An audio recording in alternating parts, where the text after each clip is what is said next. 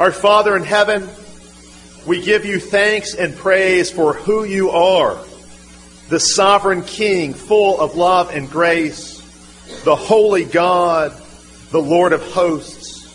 And we give you thanks and praise for all your wonderful works from one generation to the next. For you are our Creator, our ruler, our Redeemer, our Sustainer, the one who does all things wisely. We thank you, Lord, for all the blessings of this life, for family and friends, for health and safety, for times of joy and trials perfectly proportioned, for music and feasting and all the good things you bring into our lives, filling our lives with beauty and goodness. Today, Lord, we especially thank you for all the blessings of new life in the church. We thank you for bringing us into your covenant family as adopted children. We thank you that we are sons and daughters of the King. We thank you that even now we experience the life of the world that is to come. We thank you for making us members of your royal priesthood and prophetic council. We thank you for giving us your word and the sacraments that we might know your love and be assured of our salvation and be led by your wisdom. We thank you for declaring to us that our sins are forgiven, for unleashing the transforming power of your grace in our lives. We thank you for the legacy and heritage of our fathers and mothers in the faith. And Lord, as we gather today, we do so in the sure confidence that you will meet us here in all your glorious and gracious presence, that you will show us mercy, that you will build your church on the chief cornerstone of your Son, the Lord Jesus Christ, and that your church will never be toppled. Indeed, not even the gates of hell can withstand her march to victory. Oh Lord, may we take another step towards that ultimate victory today. For yours is the power and the glory and the wisdom and the majesty, God our Father, through God the Son, with God the Holy Spirit one God in three persons, world without end. Amen. Let us pray. Heavenly Father, we thank you for your church. We thank you for making us living members of the body of Christ and children in the household of faith. We ask that today you would encourage us uh, through the stories of faithfulness of your people, and through your faithfulness to your church throughout all the ages. We thank you that the church is an anvil that has worn out many a hammer, and that the gates of hell will not prevail against the advance of your kingdom. In the name of your Son we pray. Amen.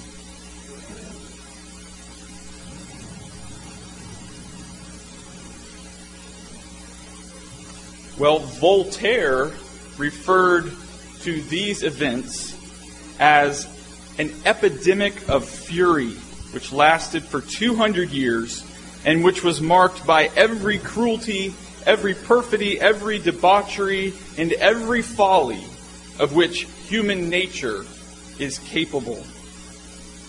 David Hume described these events as the most signal and most durable monument to human folly that has yet appeared in any age or nation.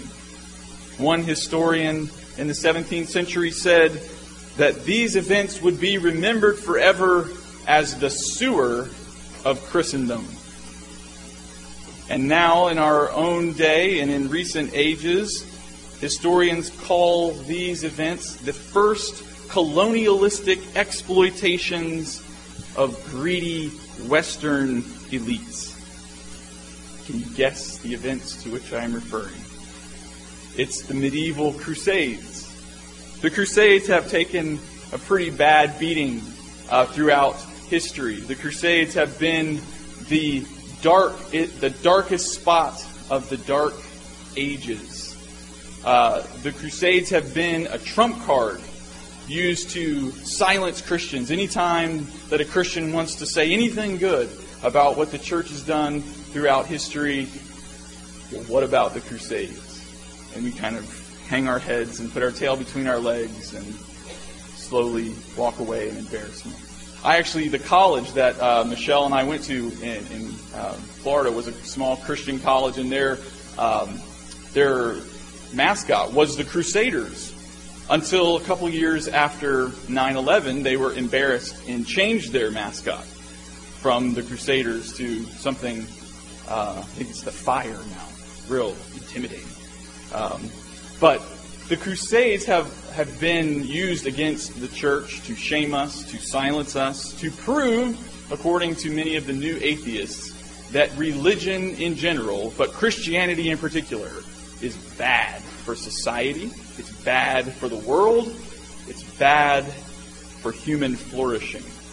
The accepted narrative that gets uh, propagated and told in even the most um, well respected history books and even most uh, Western Civ textbooks that are used in many colleges and universities and high schools, the, the narrative uh, that gets uh, propagated is that the Crusaders were greedy European elites who wanted to force peaceful Muslims to convert to Christianity and in the meantime steal the financial and cultural riches of an advanced Muslim civilization. This is the, the general kind of narrative uh, that is told by even many within the church. Um, you've had popes in recent years, you know, kind of operate on this assumption uh, and make apologies um, for for the Crusades. And there are certainly things with, that happened during the Crusades that needed to be apologized for, right? I'm not here to say that the Crusades were totally noble and free of any uh, of any sin or, or above any criticism. But what I want to do today, uh, as part of our uh, this is not a Reformation sermon per se, but we, we need to understand uh, how the Crusades actually happened and how they shaped the world that the Reformers lived in. And so, what I want to do today is not try to run through and, and, give you a detailed account of all the Crusades. There were actually eight or nine official Crusades, but then there were many others that were uh, sort of unofficial. Uh, what I want to do is focus on debunking some of the myths about the Crusades that are most popular, that are most often used uh, to shame to shame Christians uh, and to embarrass us. So the, this is the sort of the, the thesis that I'm going to uh, to develop uh, this morning is that in, uh, that the Crusades were carried out at great personal expense to Christian noblemen and kings who primarily aimed at driving back brutal Muslim invaders that threatened the very existence of a flourishing Western civilization.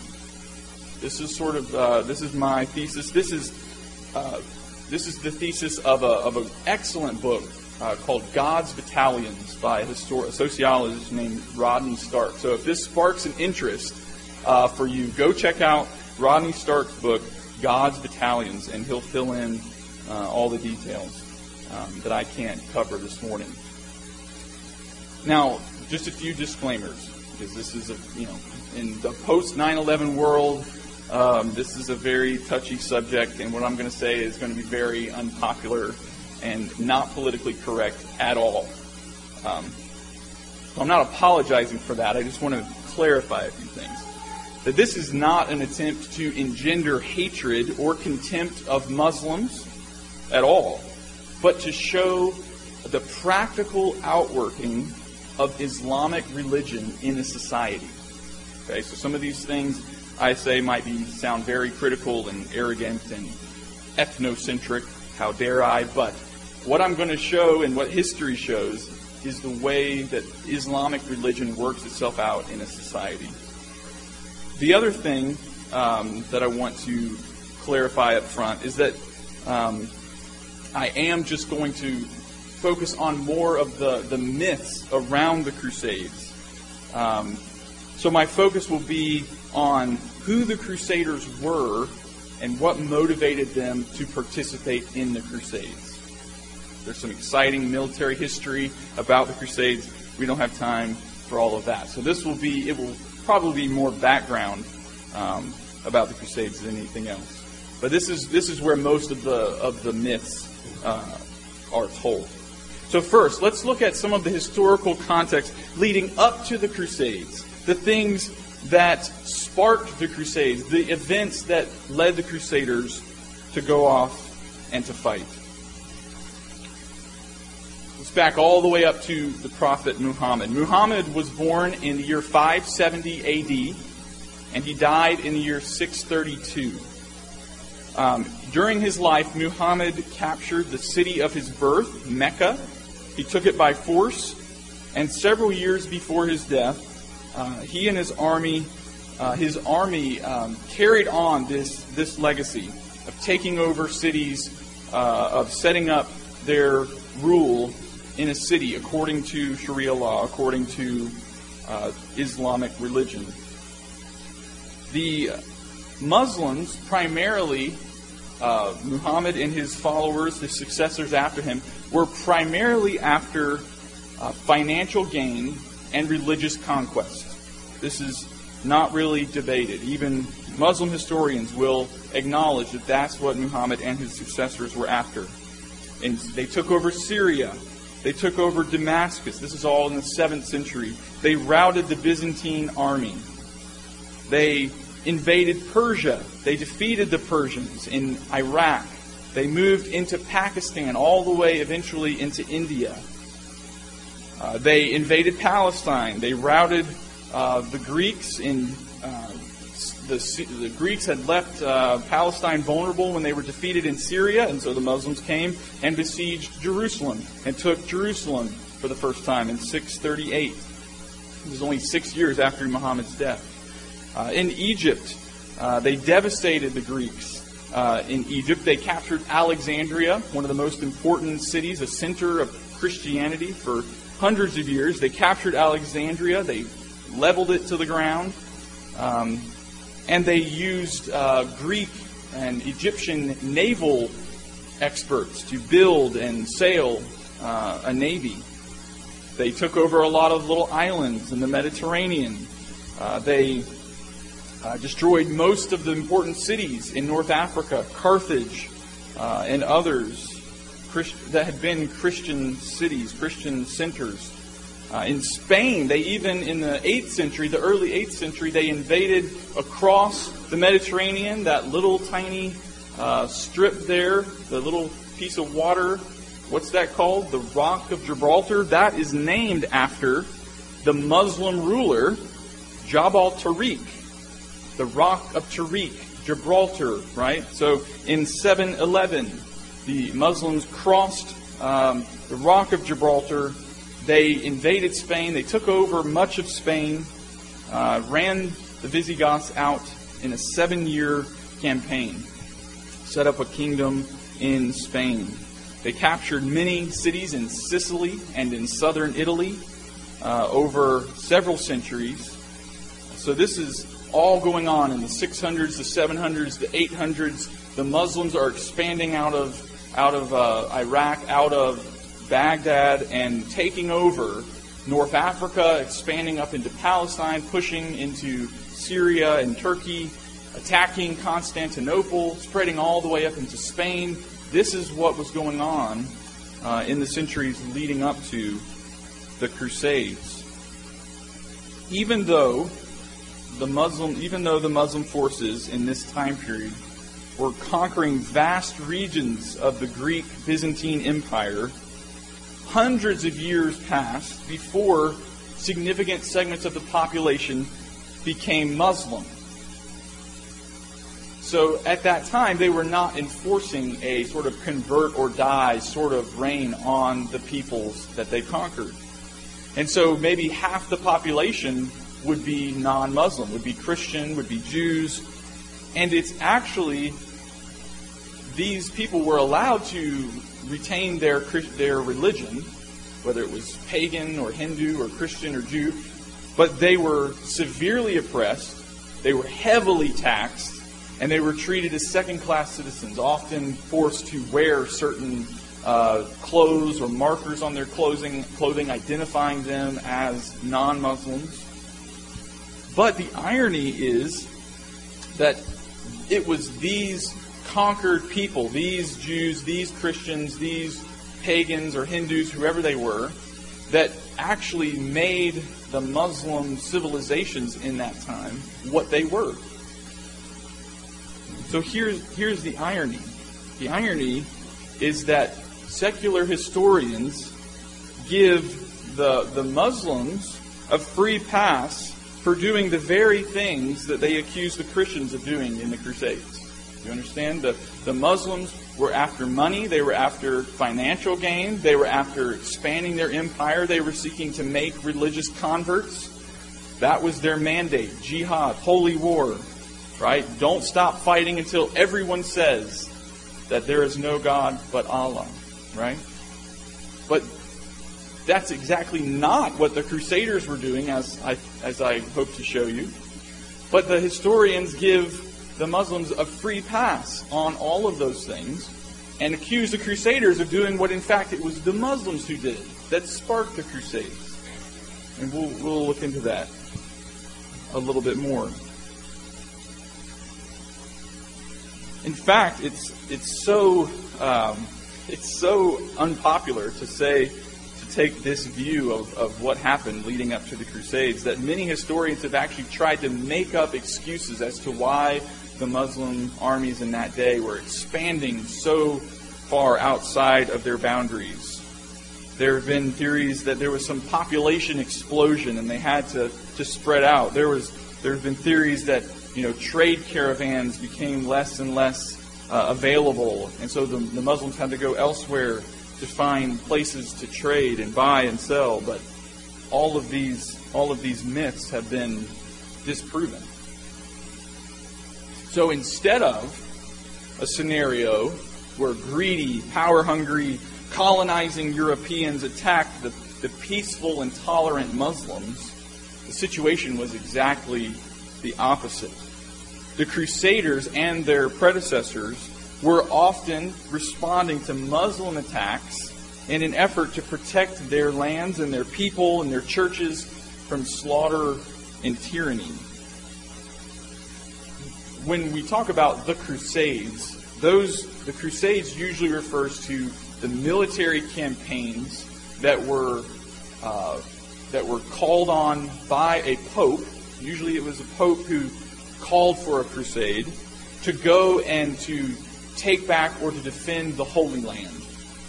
Um, they started in the year 1095. Pope Urban II was sent word from the Greek emperor, or the yeah, the, the emperor of the Byzantine Empire, that the Muslims had surrounded Constantinople. So they had come, they had come from North Africa and Iraq and Syria. They had gone all the way up Palestine. They had gone through Syria, through Turkey, all the way up into Asia Minor, and they were at the gates of the city of Constantinople. That's a huge, vast area of land that they had taken. And the emperor the Byzantine Empire sends word to the Pope, you know, please send help, right? The, the Greeks and the Romans were not friends. They, they didn't get along very well. But they were Christians, and the, the Byzantine emperor knew the only the only person he could hope, you know get help from was the, were the Christians in the West, the Latin Church, the Roman Church. And so the Pope, Pope Urban II, preached a sermon telling about all the atrocities that were happening in the Holy Land and what were being what was being done to Christians and churches and monks and pilgrims. And so the people gathered to go and fight and protect their people, protect their churches, and to protect the Holy Land that was being desecrated. Here's just a few things that were reported as going on uh, right as the Crusades were getting started. Pilgrims to Jerusalem were being crucified by the dozens. They were being ambushed. They were being stoned to death. Monks were being burned alive in their monasteries. At one point uh, in the 11th century, one uh, emir, one caliph, ordered the destruction and pillaging of 30,000 churches. Turkish armies were massacring thousands and burned dozens of cities such as Damascus, Jerusalem, and Tyre. Sound familiar to anything you've seen on the news recently? The First Crusade was an attempt to retake the Holy Land and to protect the churches and the Christian pilgrims. And so the Crusaders uh, started off from uh, the West. They started off, many of them were French uh, from Western Europe. They started off to go first to Constantinople to help the Greeks, to help the Byzantine Empire, and then they were going to go all the way down to Jerusalem uh, and take back uh, Jerusalem and cities in the Holy Land. When they got down there, they were successful, wildly successful, in spite of all odds. They were vastly, vastly outnumbered. Uh, but the European military strategy and tactics and technology was superior, uh, and the Muslims were much better uh, attackers than they were defenders. And so the Crusaders were able to uh, take back the city of Jerusalem and take back some of the, the other important cities along the way. They lost thousands and thousands uh, in casualties, but they took back Jerusalem and they established little crusader kingdoms there in Palestine. They would build fortresses uh, and establish small kingdoms in the cities that they had, had taken back from the Muslims. So the first uh, half of the Crusades, Crusades 1, 2, 3, and 4, were focused on the Holy Land, taking back uh, cities that had been taken, rebuilding churches that had been ruined, protecting pilgrims that were being uh, attacked by the Muslims. The, the last half of the Crusades were focused on trying to attack the Muslim bases in North Africa. They realized that it was pointless to keep sending armies to the to the Holy Land from Europe, you know, every 30 or 40 years to keep, you know, driving the Muslims back from their little outposts. So they said, well, if we go straight to North Africa, if we go to Egypt and weaken their military power there, then they won't be able to exert so much influence uh, over the Holy Land. That's sort of an overview of what led to the Crusades, what sparked the call for the Crusades, and what actually happened in, in the Crusades. So now that we have a better idea of a little bit of what led to the Crusades, we need to understand who these people were. Who were these Crusaders and what motivated them, other than um, what we've already mentioned? It's interesting, uh, recently, historians have been able to go back through all kinds of ancient documents and discover who the Crusaders were. And as it turns out, many of the initial Crusaders were noble families. They were dukes and counts and uh, you know all the different nobility, usually from from France the Franks or the Germans, they were all mostly related.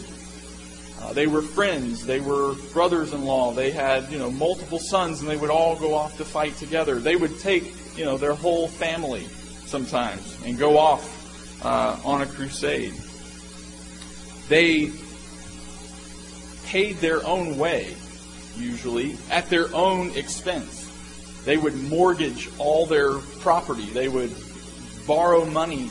Uh, they would put up their castles for collateral. They would sell off land. They would uh, do anything to raise money uh, to pay their own way to go on this expedition uh, to fight in the Crusades. Pilgrims and peasants often accompanied the military. It was a very popular thing in that day to go to Jerusalem, go to the Holy Land on a pilgrimage. Pilgrimages were actually uh, often required as penance for especially bad sins. Um, and so, the, you know, if you went in and told the priest that you had done something extremely horrible, he would say, "Well, sounds like you need a pilgrimage." You know, and people are like, "Well, that sounds like." Nowadays, you know, people might not object. Oh, well, I'm being required to go on this trip overseas, but not if there's people trying to kill you all along the way, and it costs, you know, all of your life savings and then some. Uh, well, when the people found out that the armies were going down to Jerusalem, they decided, hey, we'll tag along. We'll have protection. And so you had all these peasants and all these people uh, that would follow the armies, and oftentimes they got in the way, um, and many of them were, were killed, uh, unfortunately. Um, but one, one theory that, that historians, secular historians, have proposed is that the reason that all these peasants and all these commoners uh, wanted to go to the Holy Land is because everybody was just so poor and so destitute in Europe. They thought if we follow the armies, then we can pick up some of the spoil, take it back with us. But that's actually not at all the case. The Crusades were only possible, the, the commoners and the peasants and even the nobility, they were only able to t- undertake these massively expensive campaigns, not because Europe was in such bad financial shape, but because this was an economic boom time. They had money to spare. They still had to use most everything they had. Uh, some, some people went bankrupt um, fighting in the Crusades supporting the Crusades. But this was a time of economic prosperity. And so to say that the Crusades were a time of uh, colonialism, European colonialism, when they would go off and send all the booty back to Europe, all the wealth was actually going the opposite way. All the wealth was not going uh, from Palestine to Europe, and they were plundering all the wealth down there and bringing it back to their treasuries in Europe. The wealth was actually flowing the other way. All the wealth from Europe was being poured in to the Crusades, being poured into these Crusader kingdoms in the Holy Land to pay salaries, to buy food, to uh, fund these massive uh, campaigns and navies and armies and know, cities. Later, uh, the, so the first wave of crusaders were nobles. They were uh, they were the nobility, the knights, and their vassals who would go off to, to war with them. Uh, the later crusaders, uh, the, the, later crusades were actually organized by kings. Um, and that's when you started to have taxes being levied on a king and his on a king's subjects. So people were okay with the Crusades as long as the nobility were funding it themselves. But when kings started leading the Crusades and started taxing people to pay for it, that's when a lot of people got tired of the Crusades and lost lost interest in. Uh, so that's kind of what led one of the main reasons that led to uh, the end of the Crusades was the financial burden on the people it became very unpopular, as you can imagine. So, what were their goals? This is a little bit maybe about who they were, uh, but what were their goals? As I've already said, um, they were going to not acquire wealth, but they were going because they were motivated uh, to liberate the Holy Land. They were interested. Um, there had actually been prior calls for the Crusades. I told you that the Muslims had invaded up into Spain, and there were wealthy Muslim empires in Spain. And one of the previous popes in the early 11th century had called for a, a crusade to go push the Muslims out of Spain, and there was much wealth to be gained uh, in such uh, such a crusade, but nobody responded. The call for a crusade just based on the wealth that you could get out of it was apparently not that attractive to to all these no- nobles who were already wealthy. Like, why am I going to go uh, put my life on the line, my whole family's life on the line, to go get a little bit more money? I've already got plenty. Um, so that was usually not um, the motivation. I'm sure some were after the money, but usually um, it had to do with an, a desire to protect uh, fellow Christians. It, ha- it was a desire to protect the Holy Land, which was being desecrated. Um, and mixed with that, it was a desire to do penance for uh, their own sins. See, like I said, pilgrimage was a, a common cure, apparently, or a common recipe in penance. If you uh, had done something horrible, you might be required to make a pilgrimage. So there were uh, a huge influx of pilgrims uh, into the Holy Land to go and you know follow in the footsteps of Jesus and um, you know see relics and uh, somehow atone for your sins. Uh, this was, of course, criticized uh, by people early on in church history, like Augustine and others, said that this was ridiculous, this is pointless.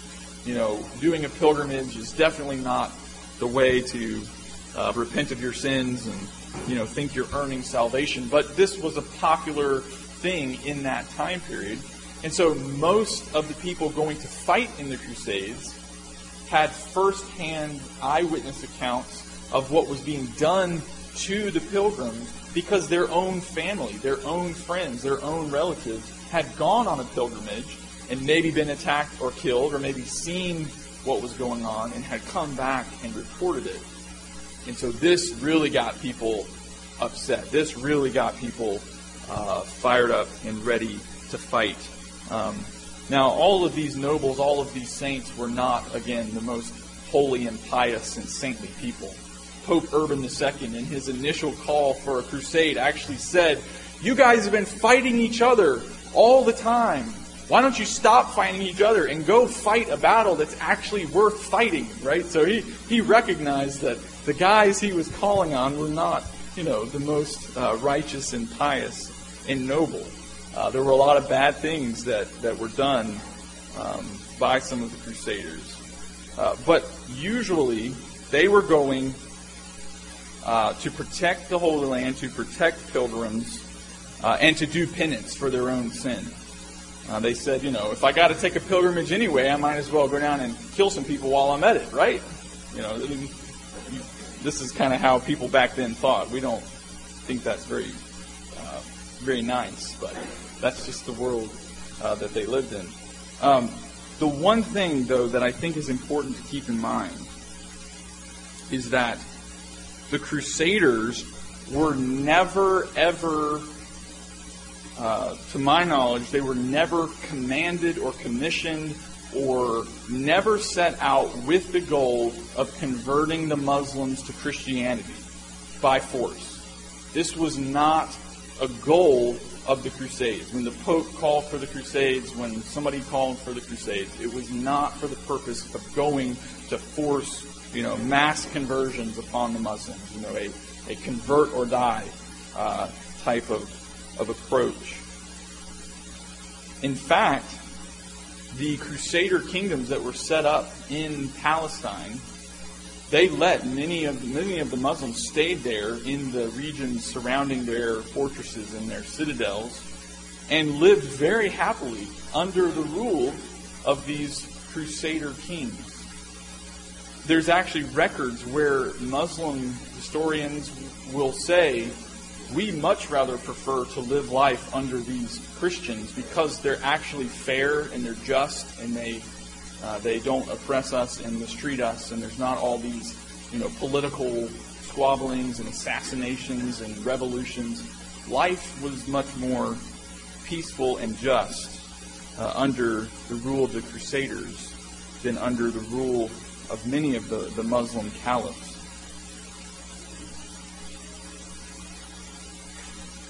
Okay, so now the last thing I want to do is look at this charge that the the westerns, the Westerners, the Europeans were all backwards and dumb and you know this was the dark ages and all learning had been you know done away with and obscured and everybody uh, uh, every everything in Europe was completely dark. This was the you know the darkest time of European civilization, but the Muslims had this flourishing society, and the Europeans went off and took back all the wealth and cultural riches of the Muslim civilization and imported it into Europe, and that's why Western civilization flourished and Muslim society didn't, for the most part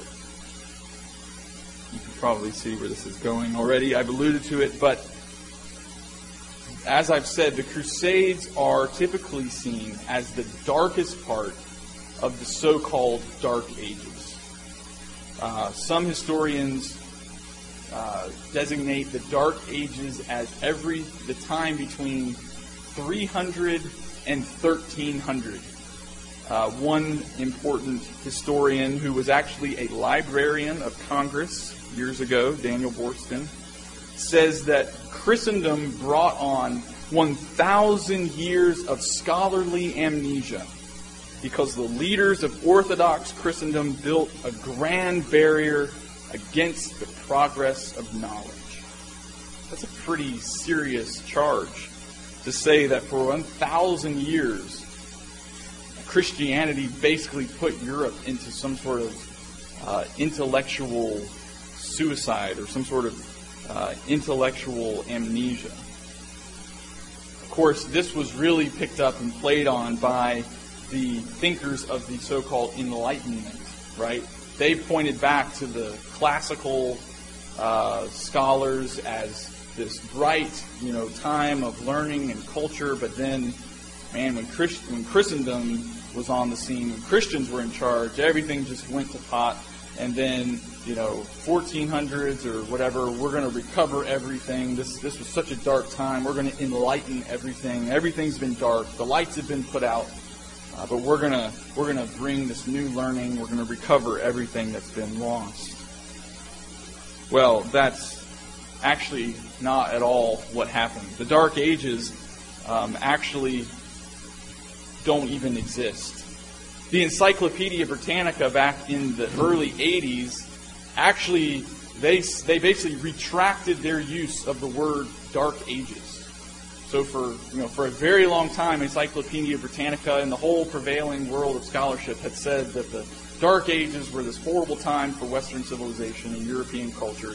And then in 1981, the Encyclopedia Britannica says, actually, that's inaccurate. The Dark Ages are a misnomer. This never happened. Did you ever hear that in history class? Uh, probably not, right? So, in that context, the Crusades are seen as the darkest of the dark moments. Um, because it's, you know, these backwards Westerners came and stole um, everything that the Muslims had worked for in their culture. But remember what I said at the very beginning that when the Muslim invaders in the 6th and 7th and 8th centuries, when they would overtake a region, they would allow most of their uh, subjects to practice their own religion. They would be oppressed, they would be persecuted, but by by that in that time period they were usually not forced to convert or they were not killed usually. Well, their civilizations were built on the achievements of those peoples. So let me give you some let me give you some examples. In science and in medicine, most of what attribute, is attributed to Muslim scholars in science and medicine were actually accomplishments and books and things discovered by Jews, Christians, and Persians. And the Jews, Christians, and Persians were actually the ones who translated their works into Arabic. So the books got translated by the Jews and the Christians and the Persians the math in mathematics. You, what do you call the, the numbering system that uses numerals or uses actual numbers based on zero? You call it Arabic numerals, right? Guess what? Guess where they actually came from?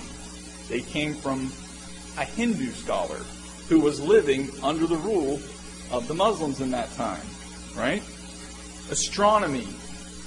Muslims are usually given credit for the discoveries at this time that were actually made by Persians and Hindus who were living under Muslim, Muslim rule. Many of these pagan uh, religions were astronomers and had you know a great insight into uh, the stars.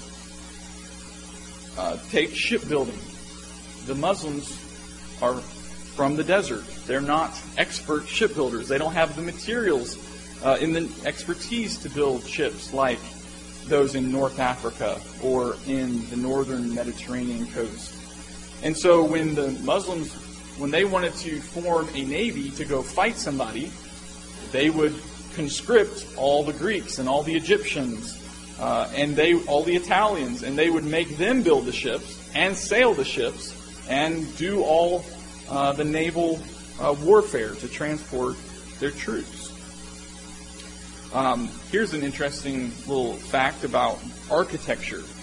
The Dome of the Rock, the famous um, mosque built on the site where the temple uh, used to stand. The Dome of the Rock was actually built by Byzantine, Greek architects and craftsmen. Baghdad, one of the most holy cities in Islam, was designed by a Zoroastrian and a Jew. Okay, the, the list goes on and on. And here's, here's I think, um, uh, something maybe a little bit humorous. Um, in terms of technology, the Muslims really did not make any of their own advancements, significant advancements in technology.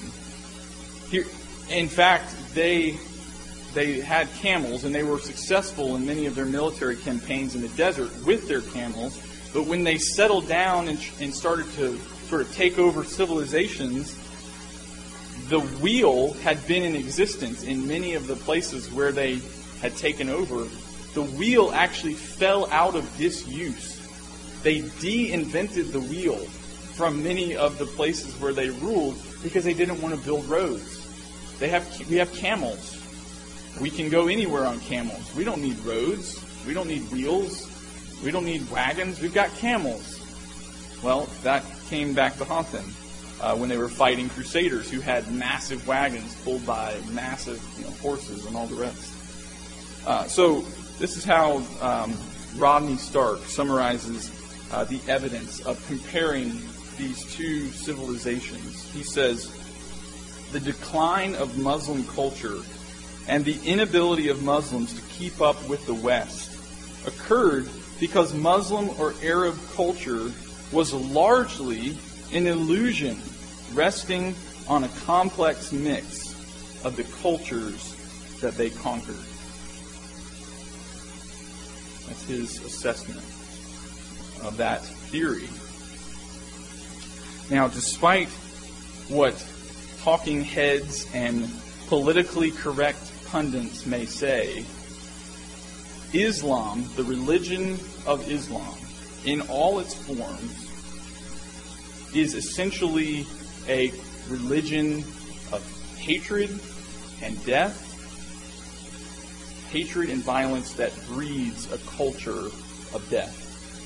Now, that doesn't mean that all Muslims are hateful people, but it does mean that the DNA of Islam, the DNA of Muhammad and his successors and true Islam is inescapably destructive, oppressive, and suffocating to a culture.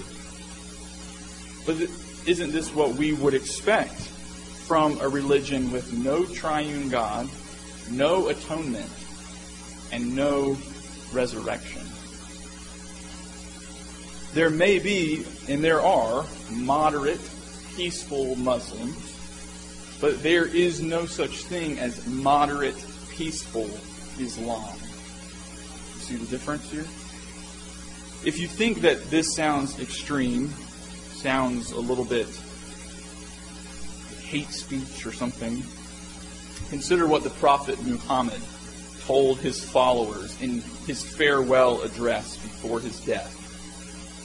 I alluded to this earlier. The Prophet Muhammad, in his farewell address, says, I was ordered to fight all men until they say, There is no God but Allah.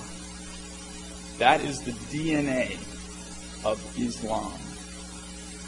There is, this is none other than a command to subjugate the world through violence and tyranny and oppression.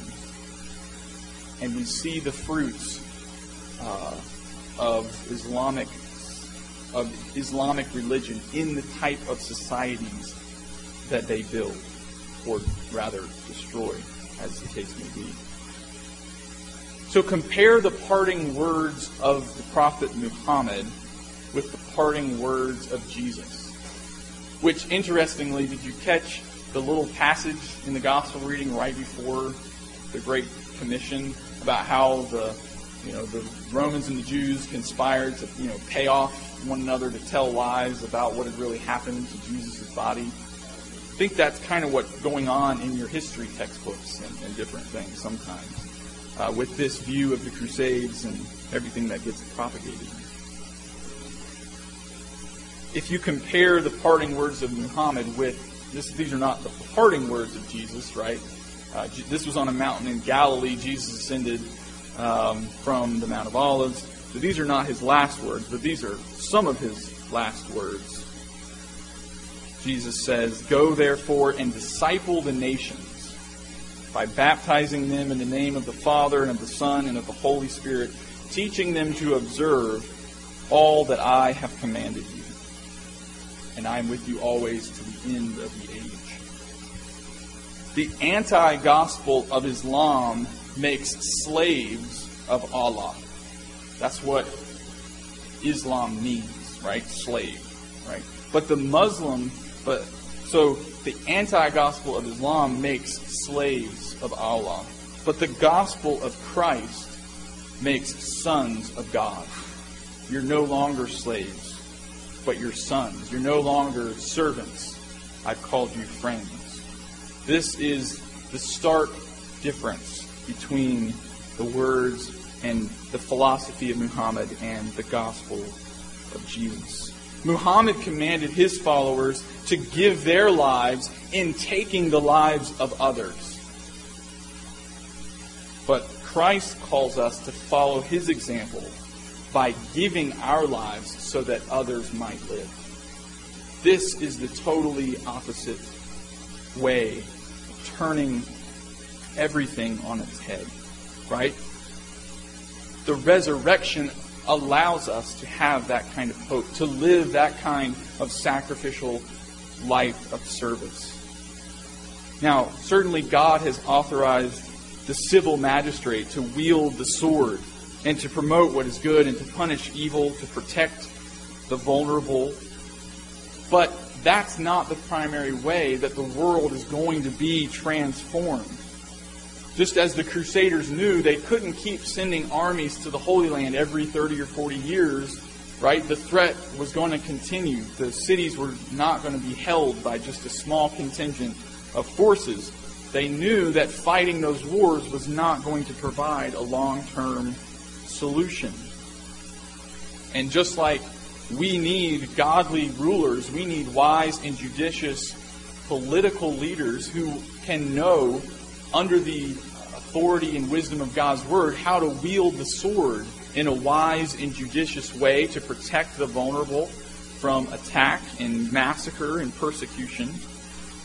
But we know from God's word that the primary way that the world is going to be transformed is through the church, through the preaching of the gospel, through word and through sacrament, and through discipline of the church, through fellowship of God's people, through ministries of mercy, and through laying down our lives for one another.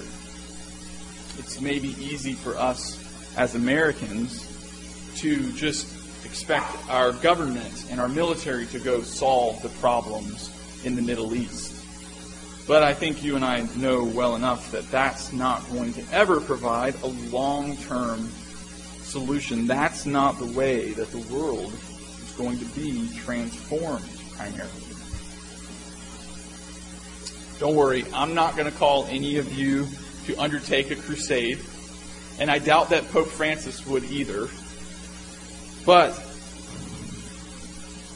we have to realize as Christians that the, the ministry of the church, the life of the church, uh, the preaching of the gospel, laying down our lives for one another, praying for our persecuted brothers and sisters. This is the way that the world will be transformed. This is the way that Jesus shows us that the glory of the Lord will cover the earth as the waters cover the sea. The church is commanded to go forth and to baptize and to teach the nations, to disciple the nations in the wisdom of God. And Jesus has promised to be with us to the end of the age. His great commission will be fulfilled. His church will succeed through trial, through struggle, through defeat, through battles, through afflictions. We will limp to victory, but God's church will prevail. Let us pray. Heavenly Father, we thank you for your faithfulness. We thank you for the promises that you give to us. to be with us, to empower us with your authority, your, your gospel. We ask that you would help us to live lives worthy of you, lives that will turn the world upside down and show everyone that we are your disciples and the hope that we have in you. In Jesus' name we pray. Amen.